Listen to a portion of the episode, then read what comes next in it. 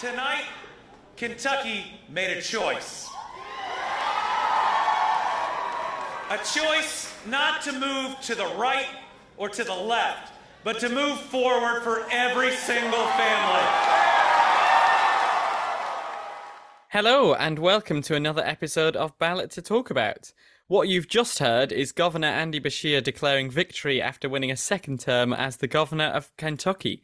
And in this week's episode, we'll be looking at last Tuesday's series of elections across the United States and asking the big question how did a Democrat win in a state that voted for Donald Trump by over 20 points?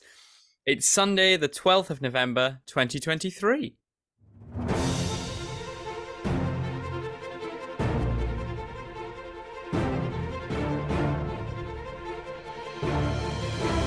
I pledge to be a president who seeks not to divide, but unify. Not now. I am a fighter and not a quitter. Look at Joe Biden. It's time for a change in this country, my friends. A real change. Let's keep moving. Slava Ukraini!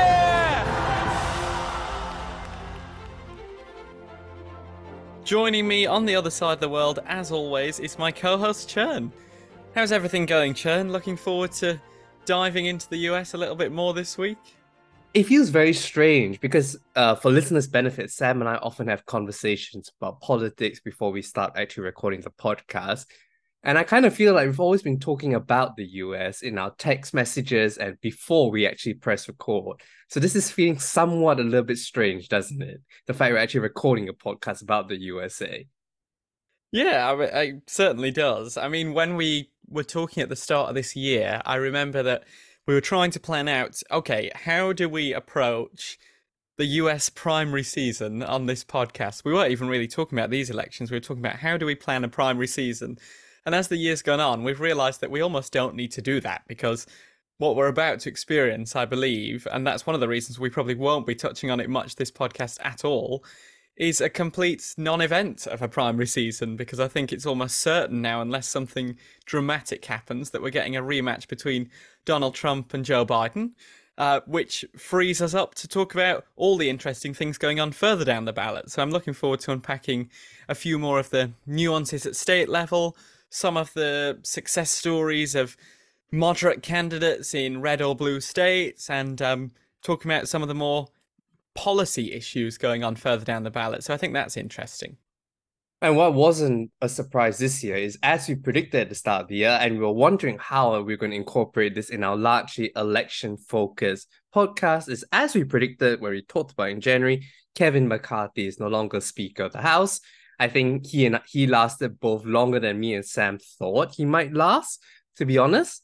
Um, and I'm sure both for both me from me and Sam's perspective, Sam, did you have to Google who Mike Johnson was?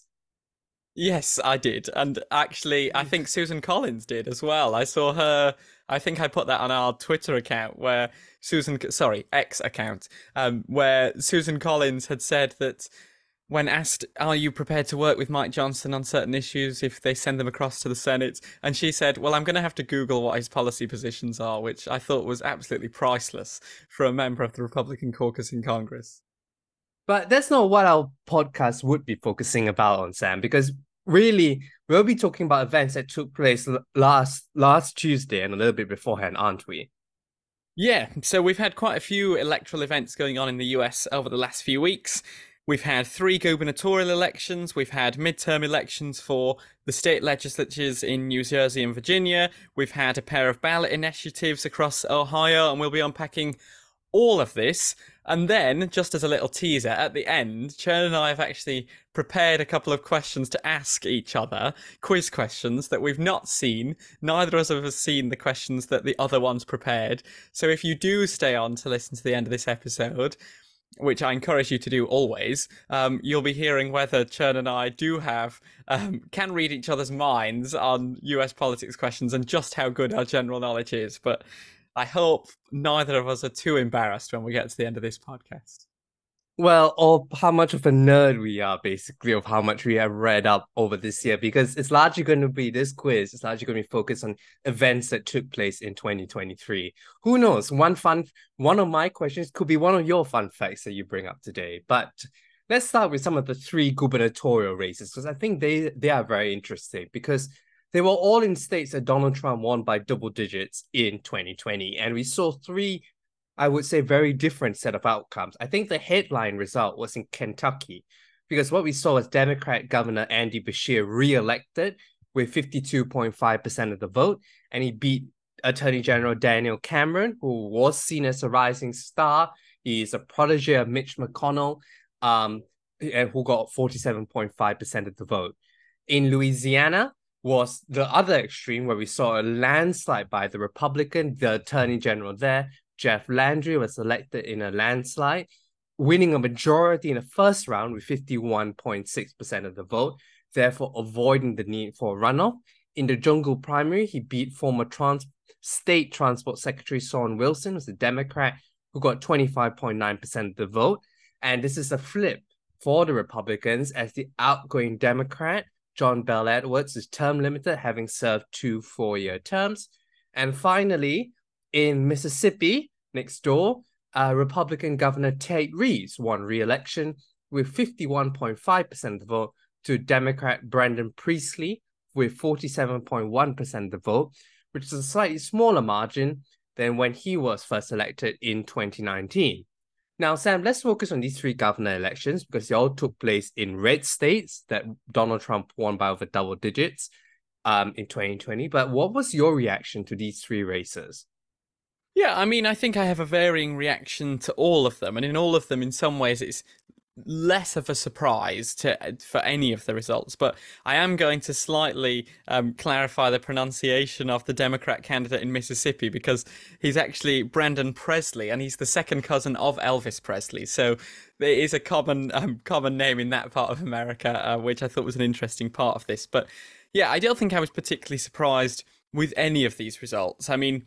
Democrat Governor Andy Beshear in Kentucky. Yes, it's a state that Donald Trump won by 20 points, but you have to view this in the context of wider approval ratings because Andy Beshear is not only very popular in Kentucky, he actually is one of the most popular governors across America. I think he was ranked in the July approval ratings governor scores as the fourth most popular governor in the US and the most popular Democratic governor. So is it a particular surprise that a popular incumbent governor was re-elected? Not really, um, even if it is within a state where his party doesn't traditionally do particularly well, and actually he's facing two Republican-held chambers of the legislative, quite commandingly Republican-held chambers of the legislative as well. Then we've got Louisiana. Not particularly a surprise. I mean, John Bel Edwards was a popular Democrat, but he was also a unique Democrat because he was quite conservative. Um, and that was not necessarily the case for the candidate they put up this time. And I, in fact, read, I know we're going to talk a little bit about their failings in Louisiana, but I saw that the Democrats' turnout was appalling um, in New Orleans. And actually, the Democrats didn't even contest a majority of the districts on the state legislative level. So it was really a, a pretty dismal result for the Democrats in Louisiana. But at the same time, is it a surprise? Not particularly. And then we've got Mississippi. There was a lot of Democratic energy around Mississippi heading into the elections on Tuesday. I think some Democrats thought that they had a chance, especially given the scandal surrounding Tate Reeves, the incumbent governor. But as we've talked about with Kentucky, it's very difficult to oust an incumbent, and it's particularly very difficult to oust an incumbent in a state that the Republican Party wins pretty much every cycle, both state legislative and presidential. So there were there were very difficult odds for Brandon Presley to try and overturn in Mississippi. So I'm not that surprised that in the end Tate Reeves won by nearly five points. I think I am surprised that it was only five points. I think that should be shouldn't be understated that Brandon Presley did actually draw this race quite close, but in the end, I think it's not a surprise that Tate Reeves came out on top. What do you think, Chern? I think I would describe. I think Andy Beshear's win was expected. I don't think any, you know, looking at the polls, it was what was expected. But I think just seeing the result, the fact that he did win by five points, I think considering the overall polarization of American politics, I think that result is quite remarkable, despite the fact that everyone predicted it. So I think that in that way, it is surprising. Mississippi, I think, was the least surprising out of them. The Democrats, in particularly in the deep South, politics is often very racially divided in particularly in the state like Mississippi. And the reality is the fact is that the white conser- the conservative whites make up the majority of the electorate in Mississippi, and that was just a fun un, a fundamental fact that Brandon Presley could not o- overcome. So I don't think it was particularly um, surprising, but with Louisiana, my surprise is the fact that whilst I expected the Republicans to win, a margin like that and to avoid a runoff, I think was was amazing. That was something that surprised me. I genuinely did not expect that. I think in the modern era, um, I was I was reading the stat that Jeff Landry has become the first non-incumbent governor uh, to avoid a runoff since Bobby Jindal in 2007. And to show you that, you know, what particularly in Louisiana and to a lesser extent Mississippi, Jeff Landry has only become the fourth Republican governor since Reconstruction. So this is really an epic fail by the state Democratic Party in, in Louisiana, isn't it? Yeah, I mean, I think it's, I think the the fact that the Democrats did so poorly in this election is disappointing, especially coming off the back of an incumbent Democratic governor. But I think there are a few things that you need to look beyond that, which is that Bobby Jindal, the last Republican governor of Louisiana, won without a runoff twice, both in 2007 and 2011. Trump won Kentucky three years ago by 26 points.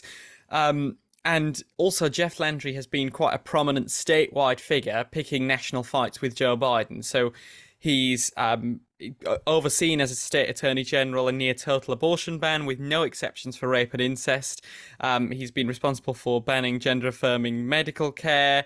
And he's been clashing with the Biden administration both on limiting oil and gas production as well as the vaccine mandate in the last few years as well. So Jeff Landry has been quite a prominent Republican figure in the state. So he almost, I think, to a certain extent, is treated a bit like the incumbent in this race versus a relatively unknown figure in Shawn Wilson. So I think that's an interesting part of this. Um, but as as I'm sure we'll come on to talk about in a little bit, one of the things underscoring all of these elections we'll talk about today is that there seems to be an element of the pro-choice, pro-life debate and typically pro choice candidates or issues winning out in this cycle. But that doesn't seem to have been the case in Louisiana. So I think that's an interesting facet of all of this.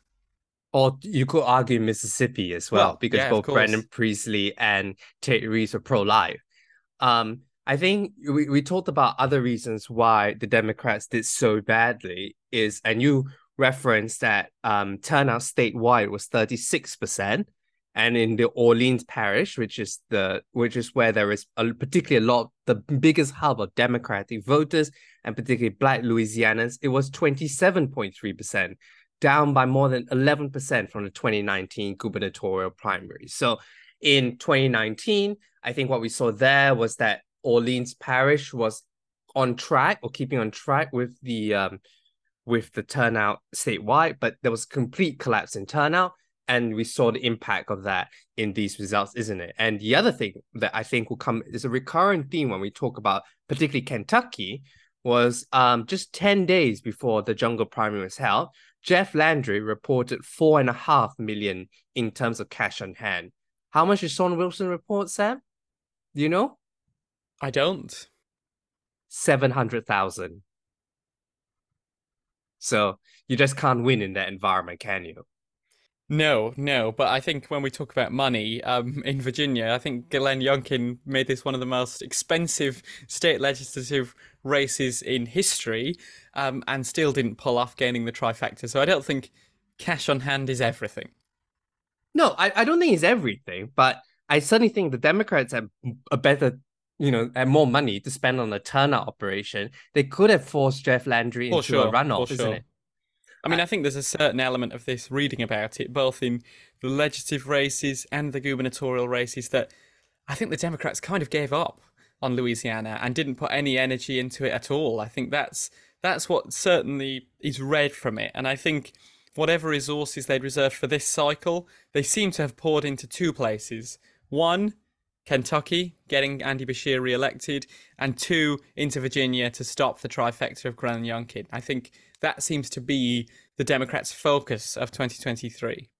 Well, what I did hear as well is that there's a lot of unhappiness over the state party chair, and there's been calls for her resignation in the wake of this uh, debacle amongst Louisiana Democrats as well. So it could be also a state party management issue that we cannot ignore as well. So, um, and the other thing I think, whilst we have been talking about the Democrats, is the Republicans also got their act together, I think, in this election cycle, because what we did see is that the endorsements for Jeff Landry came from Steve Scalise, Donald Trump, the Trump family all endorsed him, much to the chagrin of the other high profile uh, Republicans who are running in the jungle primary, other statewide officials who felt that the Republican Party was akin to communism in the sense of trying to crown a winner so early along in the process. That's exactly what the lieutenant governor said. It looks more like communist China than Louisiana we know and love. And I think by declaring and picking a winner was that I think they wanted to send a clear message about the fact that they want this to be a thumping after the, fact that a Democrat could get elected the last two rounds, didn't they? I think that's I think that's absolutely right, and it's and it certainly worked for them in this um in this jungle primary. Chen, let's talk about an area where the Democrats did do well, which is in Kentucky with Andy Beshear. What? How do you think Andy Beshear won? Dis- it, not just in terms of his um, popularity in the states, but do you think there's anything else at play in Kentucky? There were two factors I would say that fueled his victory. The first is something that I referenced in Louisiana, where the money advantage was with the Republicans. In Kentucky, it was with the Democrats because Andy Beshear spent 40, spent 45 million on his campaign, while Daniel Cameron spent 26 million. So you're looking at a near two to one difference in terms of money that was spent. And it is crucial in a state with 10 separate media markets. So Kentucky is a very difficult state. If you want to get your message across, you have 10 media markets. I think that's where your advantage is. And which for a state with a relatively small population is quite large. It's like the amount of cash you need to spend to reach per person, I think is one of the highest in the US. It is it is exactly right. And money is such a big factor in this. And and what is the impact of this is that you are able to spend more on your get out the vote operation. So we talked about Orleans Parish in Louisiana. Well, uh, some analysis I saw showed that Andy Beshear managed to turn out 79% of Biden voters in 2020, whilst only 53% of Trump voters voted for Daniel Cameron in 2023. So I think many Trump voters simply sat the race out or were just not bothered or didn't have the resources to be able to get to the polls. Now, we could argue that in an off year environment, particularly the Democrats' new base of support among high education, high propensity voters more high education voters made them college educated voters made them more likely to turn out. You can't deny, Sam, that the money uh, made a big difference, isn't it, in this matter? And that differential was something that just Daniel Cameron couldn't overcome, isn't it? Yeah, absolutely. And I think it's also worth adding the context in. I saw um I was reading a 2018 report of incumbency in governor races in the US since World War II. And I saw that actually Kentucky was one of the highest percentage win races rates of incumbent governors at 75%. And there was only one state across America that was less than 50%, which was Alaska.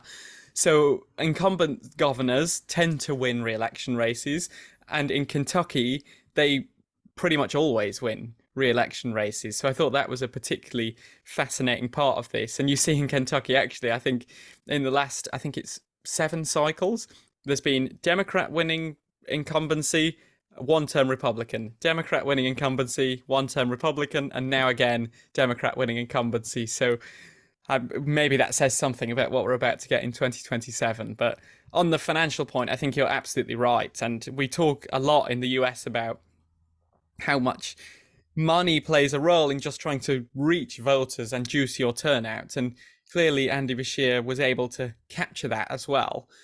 I did see an interesting stat on turnout, particularly in areas affected by the flooding and tornadoes of the last few years that Kentucky has been experiencing. And actually turnout was quite high and in favour of Andy Beshear in areas that were affected by um, the tornadoes and by the flooding. Even counties in that area that typically trend Republican were voting Republican still this time, but the number of votes for Andy Beshear went up, and that's the kind of difference that it made in why his vi- victory margin four years ago was 0.4%, this time nearly 5%.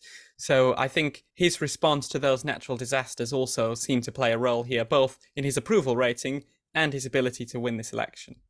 Well, I can tell you that Andy Beshear won more votes than a President Joe Biden. So this is in a presidential election in 87 out of a Kentucky's 120 counties, despite overall turnout being 63% of 2020 levels. So he's able to squeeze more the Democrat, the more voters to vote for him than Joe Biden did three years ago. And I and you talked about the areas I think in eastern Kentucky where a lot of these areas were devastated by tornadoes and natural disasters.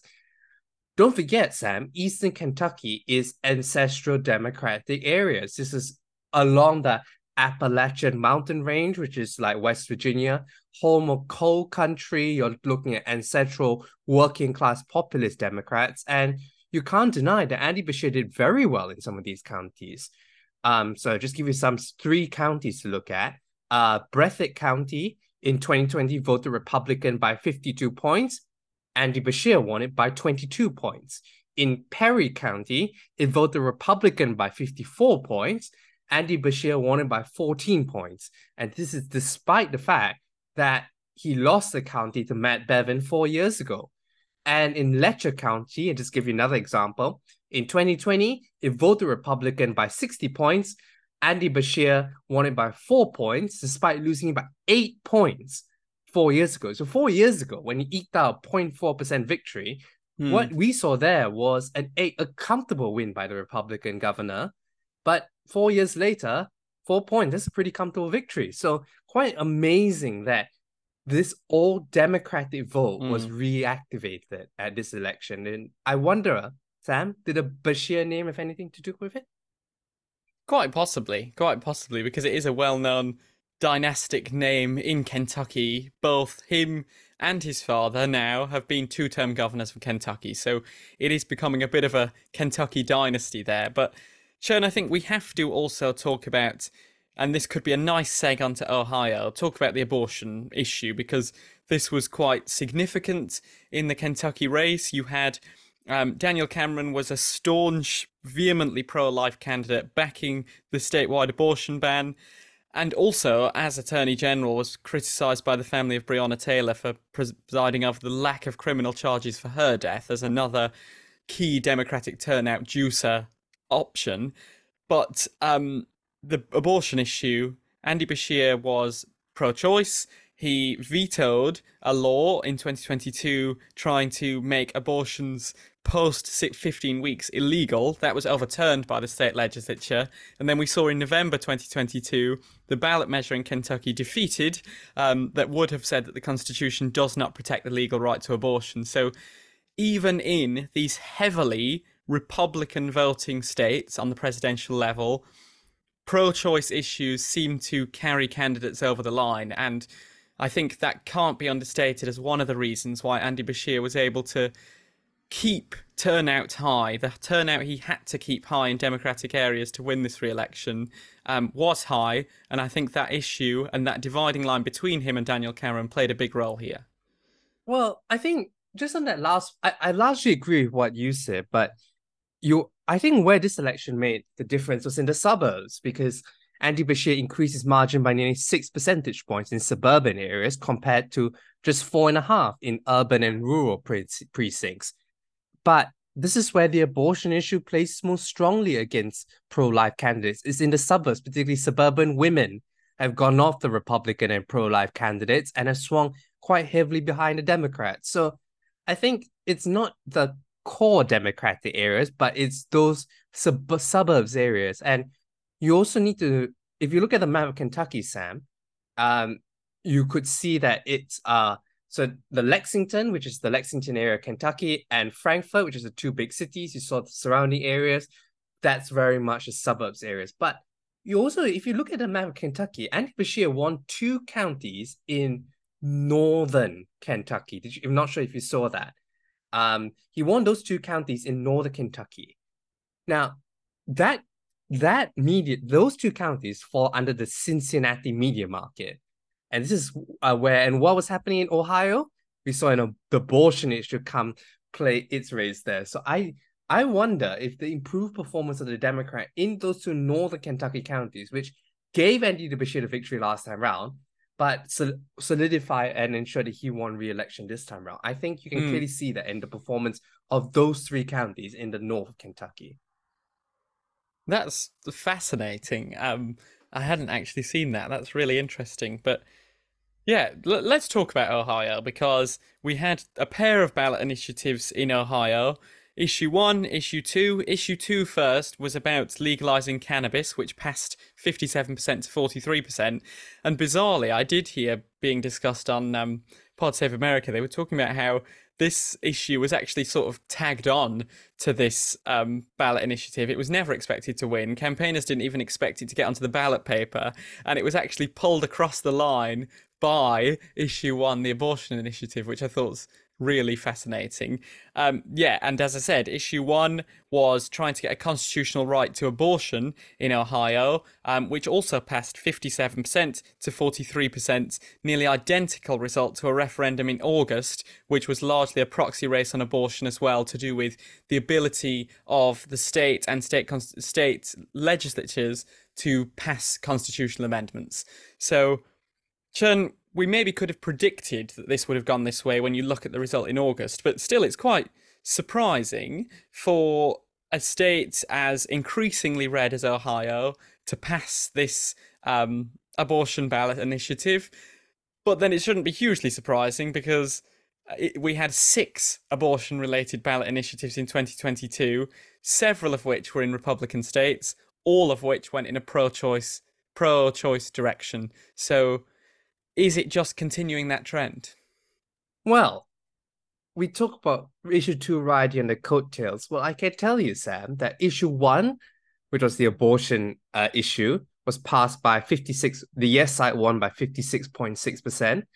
Um, in issue two, on the marijuana case, was 56.97%. So actually, pot seems to be more popular than uh than abortion, which I think is very interesting. And I think it is worth looking actually about how, I mean, first of all, the correlation is remar- remarkable. Probably a lot of people who voted for the abortion issue. That whilst the headline figure seems the same, dig underneath that, it's an interesting story. Issue two, the marijuana question, won more counties, particularly in the center to southern Ohio whereas issue one won less counties, but the depth of support for issue one was often relatively bigger for issue two. So, in other words, issue one on abortion in areas that voted for uh, yes to enshrine the right to abortion in the state constitution, they often uh, they often supported it by bigger margins than the yes vote uh, to legalize marijuana. So, in other words, mar- the issue of marijuana had more appeal throughout the state geographically, but issue one had more concentrated support. So, I think that's an interesting distinction between that. Why is that the case? Well, in the marijuana case, first of all, there were some Republican House members, uh, to the con- congressional House members who supported the yes side, such as Representative David Joyce, for example. So I think that helped with his crossover appeal. Um, uh, and what I did read is that a lot of rural counties in south southern to south central Ohio, which does form part of the Appalachia region we talked about, that swung behind the Democrat. These are central Democratic areas. Marijuana, according to the crystal ball uh, by University of Virginia, was viewed as an economic issue rather than a social issue. And the opportunity for for more economic development I think that what's helped them win more votes in some of these areas, which I thought was really interesting. What do you think, Sam? Yeah, that is interesting. I hadn't really thought too much about issue two because of how much issue one was um, projected in the media, both on the state side in Ohio, but also nationally. I think it's one of the biggest stories actually of the 2023 cycle. Um, but that is a really interesting story about issue two. And on issue one, Sam, we've seen this again. You know, we saw this in August, was basically a test run for what happened here. But it just seems to me that in red states, the pro-life side, after winning probably the cherished moment, which is the abolishment of Roe v. Wade, politically, they seem to have lost their way, though, isn't it?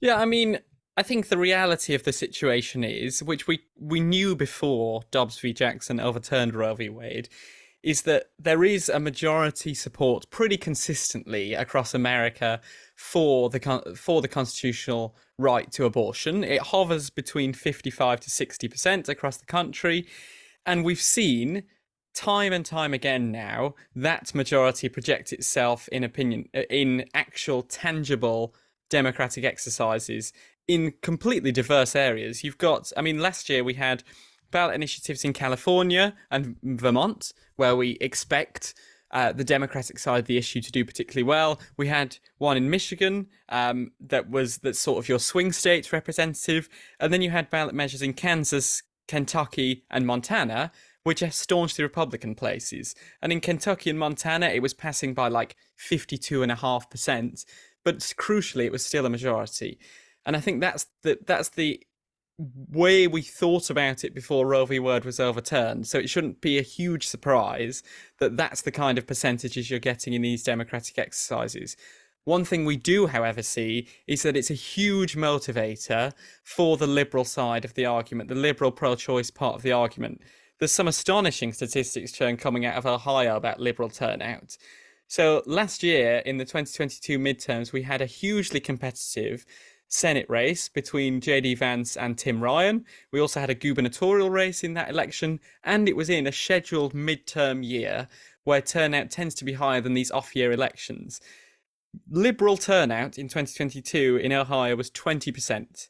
This time, it was 34% of the turnout in Ohio were registered liberals, which for an increasingly red state is quite astonishing and constitutes the highest liberal turnout in Ohio ever recorded since data was began recorded in 1984. So this is one of the biggest motivators of the liberal democratic side that you can experience in these kind of states. It's it's even more motivating for people than being able to send another senator to Congress. And I think that is that is really the story we should be talking about here.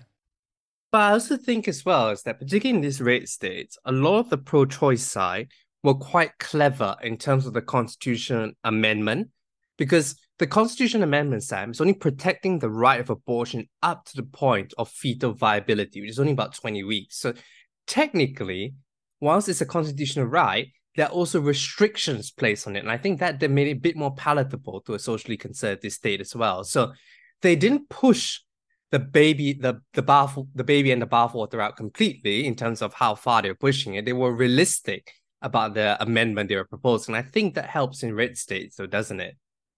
I think it does, and I think they did try quite intelligently to sort of articulate that and make it not seem like it was going too far. But I still think that it it does show that the opinion polling pre Dobbs v Jackson about where the support for abortion rights lay seems to now be repeatedly evidenced at the ballots when this question is directly put to people. The one thing I'm curious about is, and I we we we we mentioned at the start we won't talk about the Republican presidential election uh, primary that's going on, but it's interesting to see how some of the candidates are approaching this issue, isn't it? You have the likes of Tim Scott and Ron DeSantis who have who have remained staunchly pro-life and I probably won't deviate from that position. But from a Republican Party that I think pre Dobbs v. Jackson was almost unified in a pro life position, you are seeing that message splinter a bit because it's certainly not a message Donald Trump nor Nikki Haley, arguably two of the frontrunners, are taking, isn't it? Because you know, Nikki Haley, I think very striking debate says that, you know, that she's realistic about the fact she won't be able to get an abortion ban through mm, Congress, mm. and isn't it? That's the same thing that Donald Trump is saying in a in a roundabout way typical of Donald Trump's meandering sentences, but he, he's basically trying to articulate that that is not going to be feasible. Um, but it's just about winning the argument on a state by state basis when these kind of ballot measures come up, which I think is a remarkably sensible thing for Donald Trump to be saying.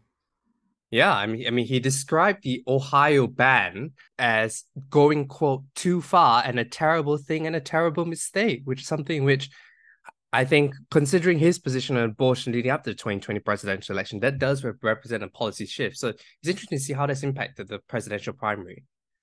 Yeah, and I mean, I think it's not the end of the story on the abortion issue because Glenn Youngkin arguably failed to win his much desired trifecta because of his position on abortion.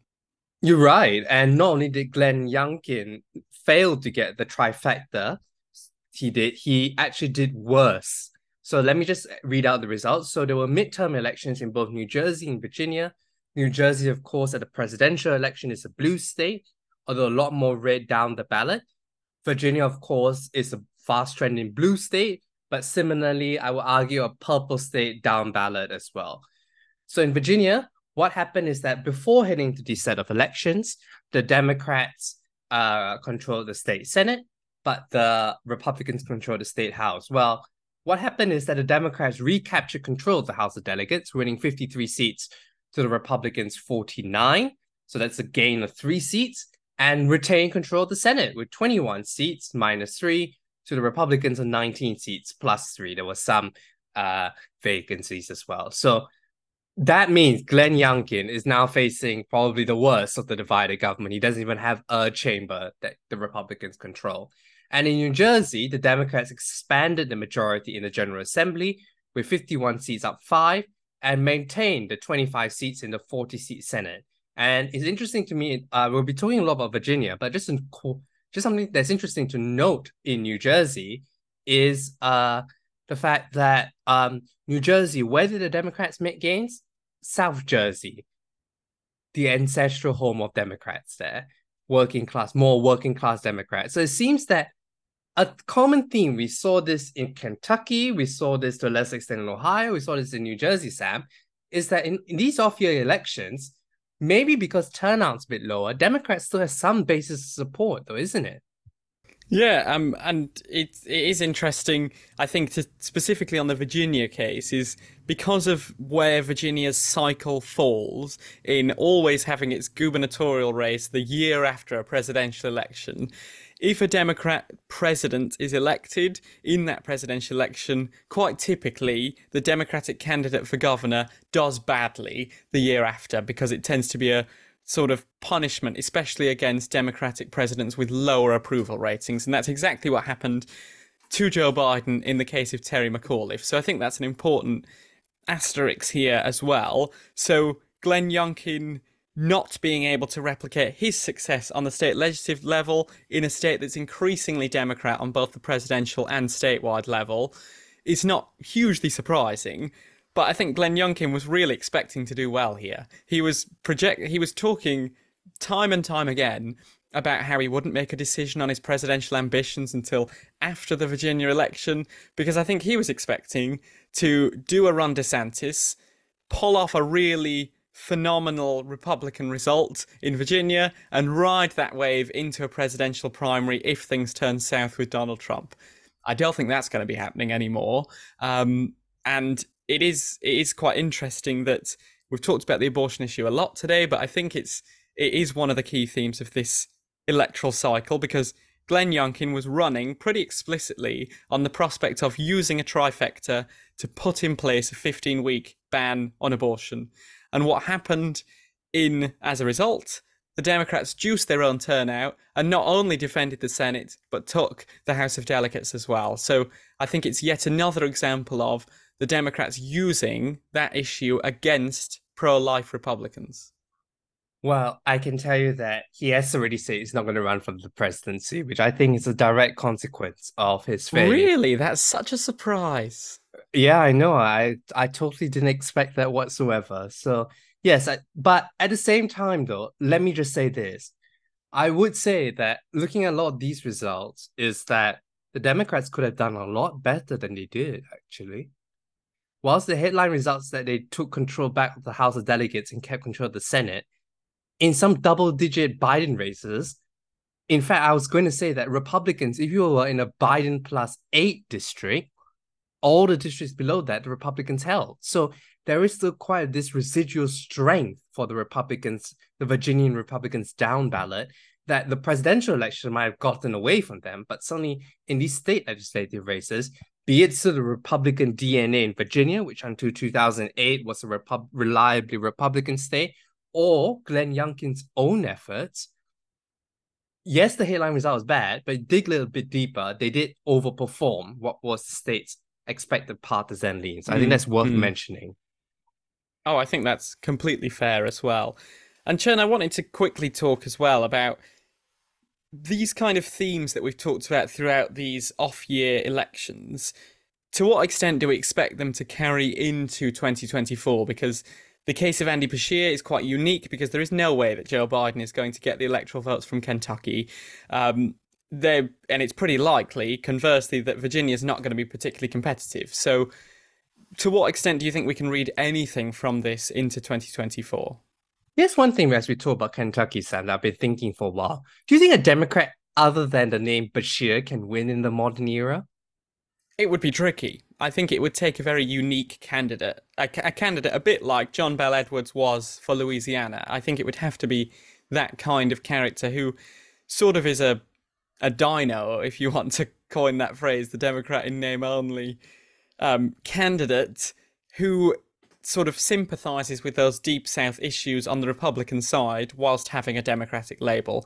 And there's few and far between of those candidates even remaining at all in America. I think John Bel Edwards was sort of one of the last of that kind, but I think it would take that kind of person.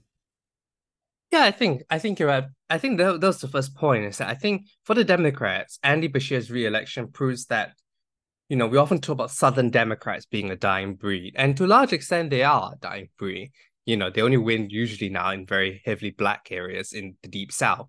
But it does prove that in non-federal races, I still think that there is a pulse to Southern Democrats. Andy Beshear proved it, really. But Andy Beshear was unique, and this is the point I'm trying to hint at, because I looked at the races for Attorney General, in Kentucky, agricultural commissioner, auditor, secretary of state, and treasurer.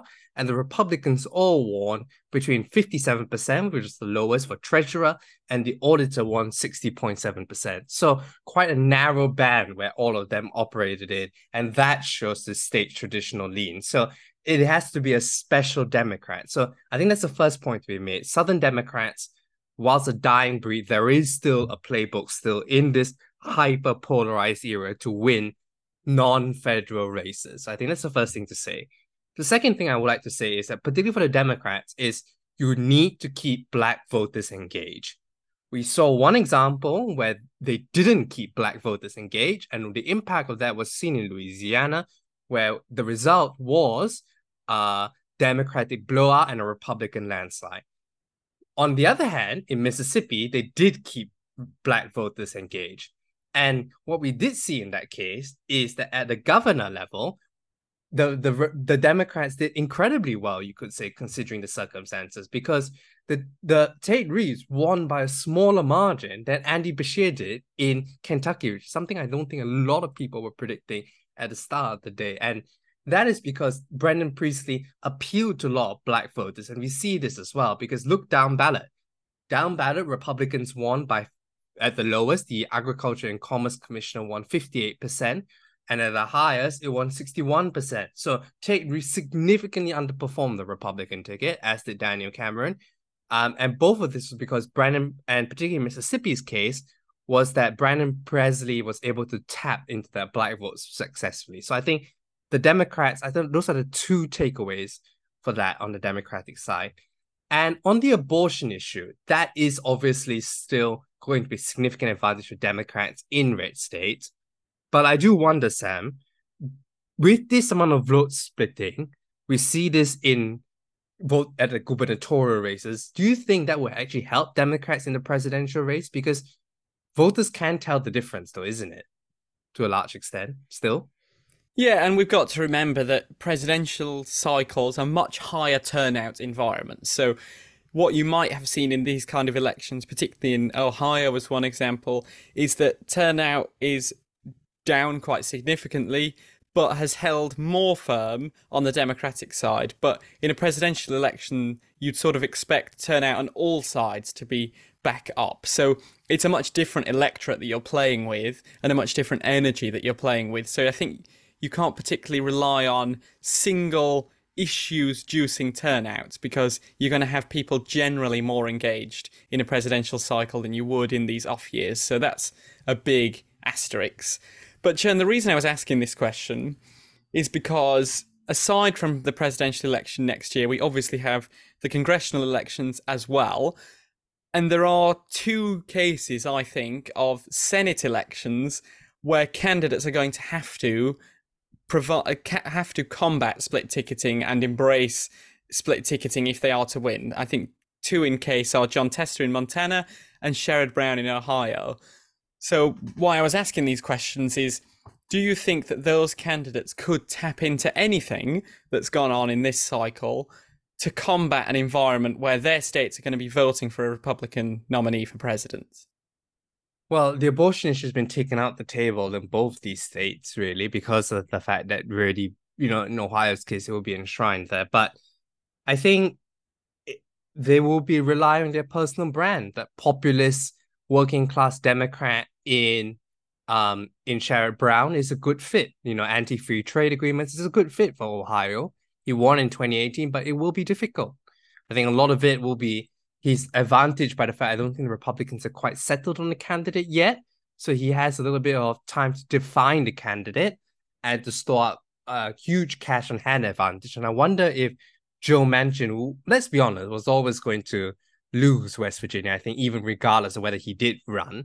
But now the fact that he is retiring from the Senate, I think a lot of resources can now be even more Democratic resources can be focused on trying to save Jon Tester and Sherrod Brown because the understanding is that you lose one, you lose the control of the Senate. So it will be down to these two individuals. And Jon Tester, well, he's Jon Tester, that farmer appeal, you know, works in Montana as well. And I think, and it'll be interesting to see. And the advantage is that Ohio and Montana are not double digit Trump states. They're kind of like single digit Trump states, unlike West Virginia, which was by far a double digit Trump state. So I think there is a chance.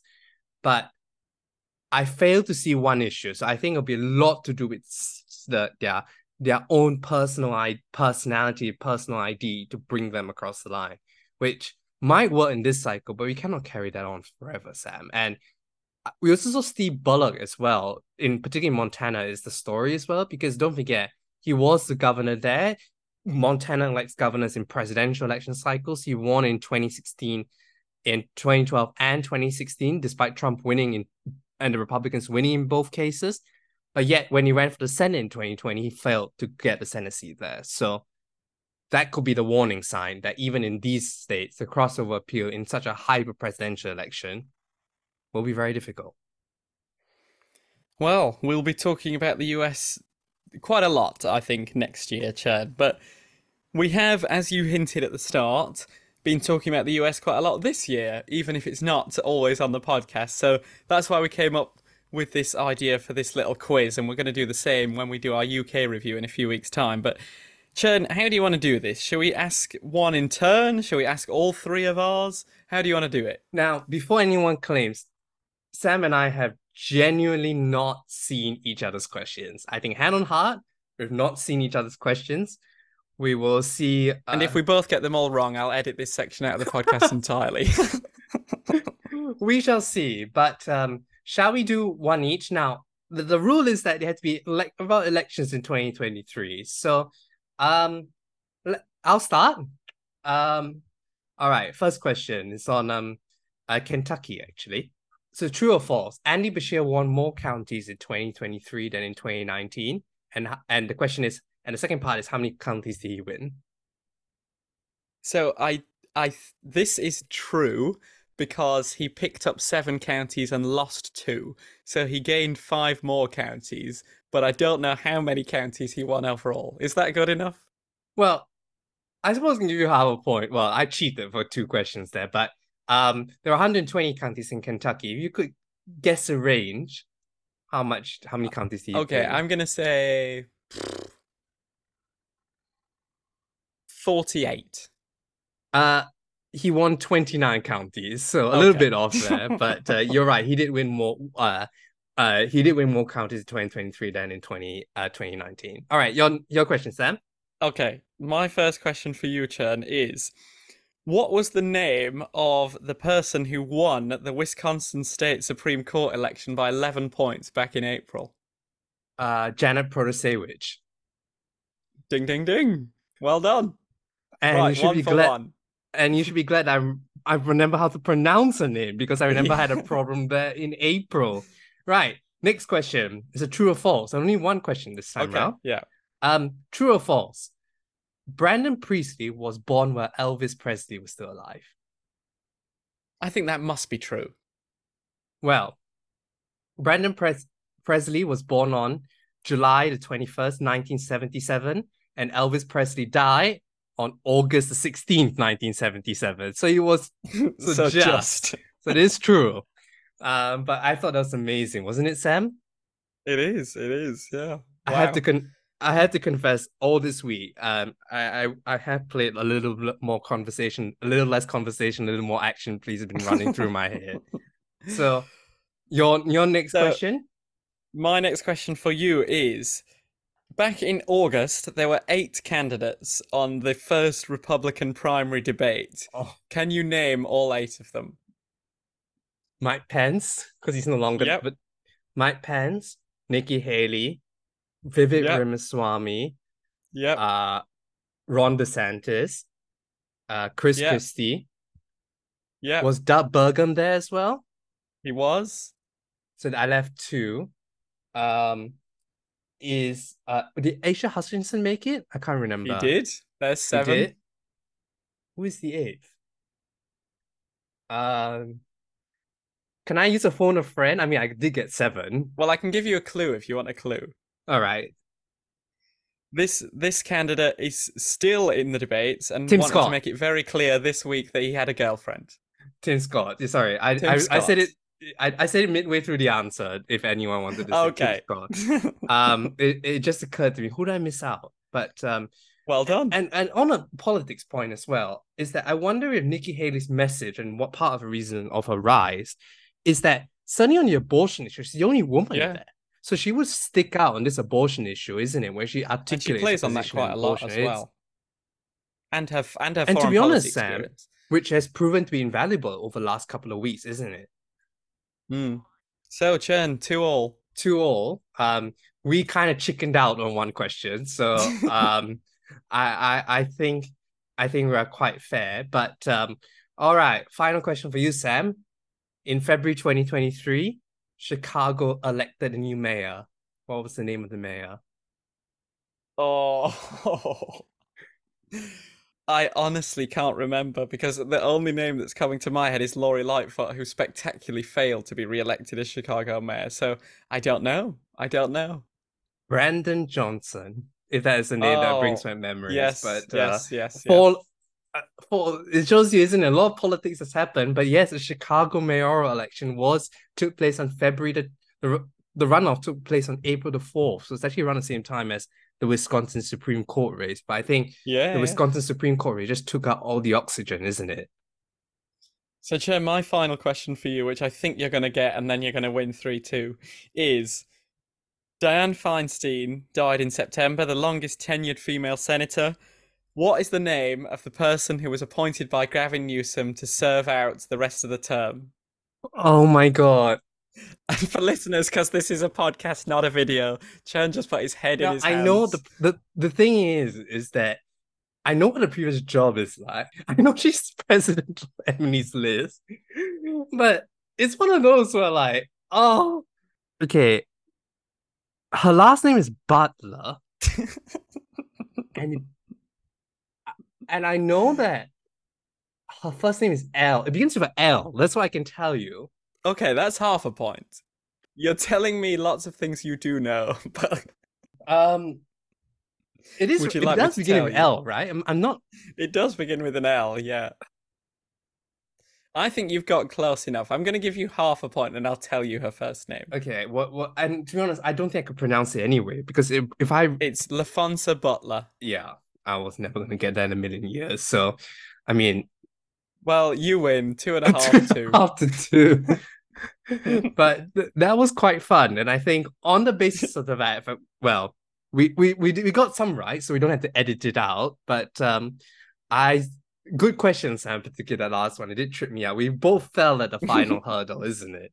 To various extent. Exactly, exactly. But a nice bit of fun, and I I hope to get revenge when we do our UK quiz in a few weeks' time. Well, l- let me just say that as someone who is actually doing this podcast from London versus someone who's here on this side of the world, frankly, you know, just saying I'm going to see underdog here. but uh but that is for next time though, isn't it? And um Sam, I gave my takeaways about the black vote um for the Democrats.